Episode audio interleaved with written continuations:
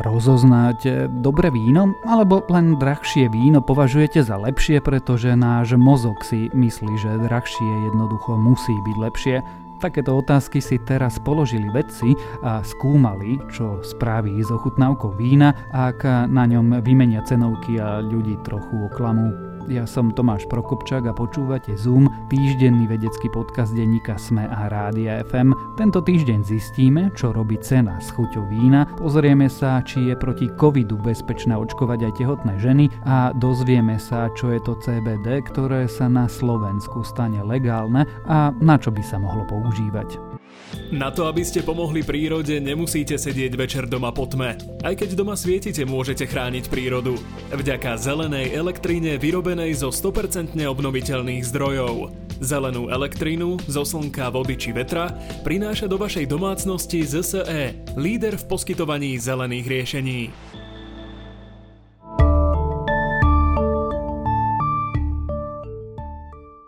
Aj to najlacnejšie víno zo supermarketu môže chutiť veľmi dobre, ak nepoznáte jeho skutočnú cenu. Stačí, ak si myslíte, že stálo veľa peňazí O tom, ako vás klame mozog pri vnímaní drahých a lacných vecí vyšlo už mnoho výskumov, teraz však prvý zisťoval, či pri skutočnej ochutnávke ľudia vnímajú chuť vína inak, ak ich zavádzajú pri jeho cene. Výskum zverejnili vo vedeckom časopise Food Quality and Preference. Výskum prebiehal na 140 účastníkoch na reálnej ochutnávke počas verejnej akcie na univerzite v Bazileji. Každý dostal 6 pohárov s vínom, ktoré mal ochutnať a zhodnúť vyhodnotiť jeho chuť.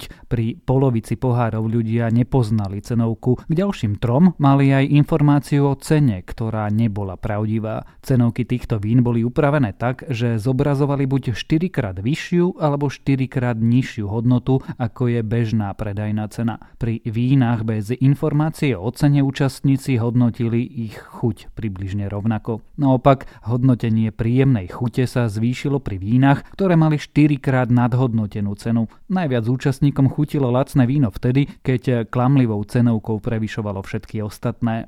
Cena má na vnímanie chute vína vplyv pre systém odmien, ktorý máme nastavený v mozgu. Aktivuje sa silnejšie, ak jeme či pijeme niečo drahé, tým môže ovplyvniť aj chuťový zážitok. Vedci preto hovoria, že subjektívny zážitok z chute vína môže byť založený na klamstve o cene. Znížená cena drahých vín na vnímanie chute nevplývala.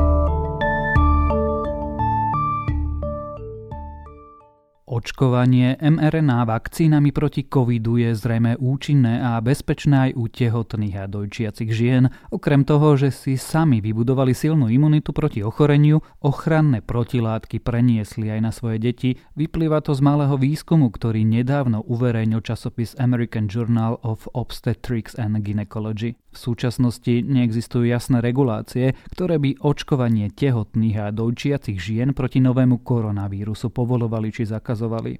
Tehotné a dojčiace ženy neboli súčasťou prvotného klinického testovania ani jednej z dostupných vakcín proti novému koronavírusu. Aj preto Svetová zdravotnícka organizácia zatiaľ očkovanie tehotných neodporúča. Výnimkou sú zdravotnícke pracovničky a pacientky so zdravotnými problémami, ktoré majú vyššie riziko ťažkého priebehu ochorenia. Aj tie by sa mali o očkovaní vopred poradiť s ošetrujúcim lekárom. Nový výskum však naznačuje, že očkovanie proti covidu pre budúce, ako aj čerstvé mamičky a sprostredkovanie aj pre ich deti nie je nebezpečné. Štúdia, ktorá prebiehala od decembra 2020 do marca 2021 na 131 ženách preukázala, že imunitná odpoveď tehotných aj dojčiacich žien po zaočkovaní vakcínou od Pfizer i od Moderny bola rovnako silná ako žien, ktoré neboli tehotné ani nedojčili. Vedci zároveň potvrdili, potvrdili, že imunitu proti covidu nadobudli po očkovaní sprostredkovanie aj detí.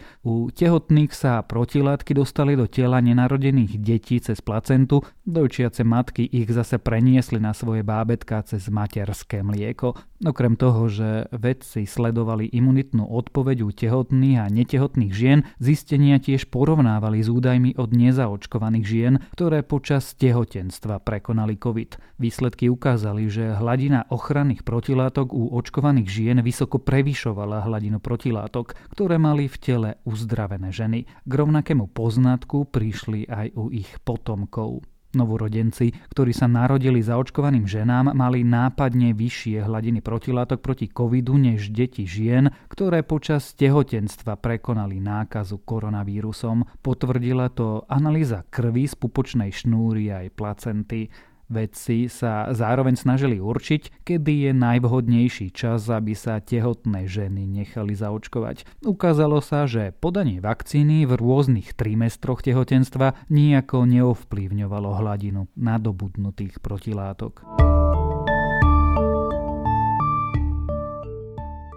Kanabidiol, známy pod skratkou CBD, sa na Slovensku od 1. mája už nebude radiť medzi zakázané psychotropné látky. Existujú dôkazy o tom, že táto látka získavaná z konope nemá na človeka omamné účinky a pri liečbe rôznych typov ochorení môže pomáhať, čo v skutočnosti teda CBD je a aký prínos u neho doteraz potvrdili vedecké výskumy. Kanabidioly pochádzajú z konope. Ide o rovnakú rastlinu, z ktorej sa získava aj droga marihuana s účinnou látkou tetrahydrokanabinol. Táto dvojica látok však pôsobí na ľudský organizmus odlišne. Hoci patria THC a CBD do podobnej chemickej skupiny, samotné CBD nemá omamné účinky, človek si od neho teda nemôže vybudovať závislosť. Marihuana pôsobí na organizmus preto, lebo človek má v tele tzv. kanabinoidné receptory. Dohromady sú dva druhy takýchto receptorov, no na psychotropných účinkoch sa podielajú len kanabinoidné receptory typu 1. Nachádzajú sa najmä v nervových bunkách centrálneho nervového systému. Kým THC sa naviaže na oba z receptorov, CBD sa neviaže ani na jeden z nich. Preukázalo sa však, že CBD môže pôsobiť na viacero iných typov receptorov, ktoré regulujú napríklad spánok, náladu, úzkosť či bolesť. CBD sa využíva najčastejšie vo forme oleja alebo kvapiek. Možno ho nájsť aj v podobe tabletiek, sprejov, čajov, semien a tiež je súčasťou rôznych kozmetických produktov. Napriek tomu, že sa CBD používa pri liečbe rôznych ochorení, vedecké dôkazy jeho prínos potvrdzujú len v obmedzenej miere. Jeho účinnosť výskumy dosvedčili pri dravetovej syndróme. Ide o istú formu detskej epilepsie, ktorá je spojená so silnými záchvatmi. Na záchvaty nezaberajú bežné lieky a syndrom sprevádza aj ťažká mentálna retardácia. Ochorenie sa zároveň vyznačuje vysokou mierou úmrtnosti. Užívanie CBD preukázateľne znižuje počet záchvatov až u 40% pacientov. Oleje z CBD zaberajú aj proti akné. Zamedzujú nadmernej aktivite mazových žliaz, ktoré sú zodpovedné za produkciu kožného mazu a následnú tvorbu akné. Pri ostatných zdravotných problémoch sú ale účinky CBD stále predmetom vedeckého bádania. Priaznivé dosahy neraz potvrdzujú iba malé alebo prípadové štúdie. Látka by však mohla priaznivo pôsobiť v prípade neurodegeneratívnych ochorení, ako sú Alzheimerova choroba, skleróza multiplex či schizofrénia. CBD olej totiž môže znížiť zápal v tele, ktorý zhoršuje príznaky týchto ochorení. Aj tu sú ale potrebné ďalšie výskumy. Účinky CBD v súčasnosti vedci testujú aj pri mnohých ďalších zdravotných problémoch, ako sú chronické bolesti, nespavosť, Parkinsonova choroba, cukrovka či amyotrofická laterálna skleróza. A keď benefity CBD vyzerajú v mnohých smeroch naozaj sľubne, netreba zabúdať na to, že stále ide o relatívne novú látku, ktorá si vyžaduje hĺbšie preskúmanie. Ak o jej užívaní premýšľate, radšej sa vopred poradte so svojim lekárom.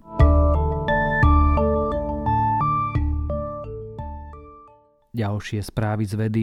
Ženy v strednom veku môžu mať vyššie riziko dlhodobého covidu. Naznačujú to dva nezávislé výskumy. Tzv. postcovidový syndrom pritom môže mať niekoľko desiatok rôznych symptómov, od dýchavičnosti a kašla až po problémy s pamäťou.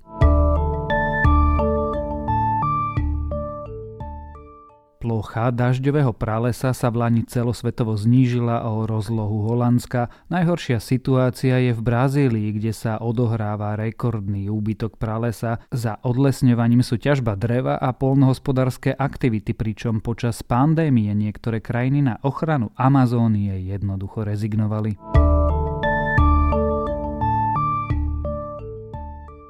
V Argentíne objavili skamenené pozostatky doteraz neznámeho dinosaura. Žil zhruba pred 80 miliónmi rokov a dosahoval veľkosť 5 až 9 metrov. Mal ostré zuby, pazúry na zadných nohách a výborne vyvinutý čuch, takže bol zrejme jedným z vrcholových predátorov dnešnej Patagónie.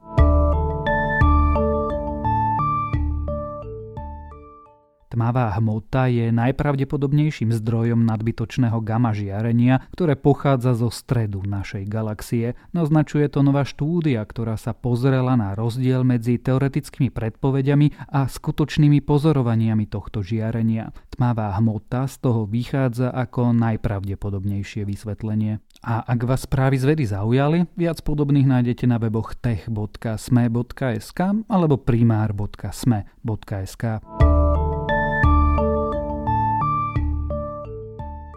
Počúvali ste Zoom, týždenný vedecký podcast denníka Sme a Rádia FM. Zoom nájdete aj vo vysielaní rána na fm vo vašich mobilných podcastových aplikáciách, na streamovacej službe Spotify alebo na adrese sme.sk lomka Zoom. Ja som Tomáš Prokopčák a texty napísali Michaela Naďova a Renáta Zelná. Za zvuk a postprodukciu ďakujeme Nikole Bajánovej.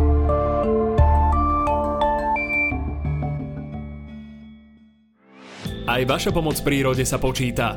Zelenú elektrínu do vašej domácnosti prináša ZSE.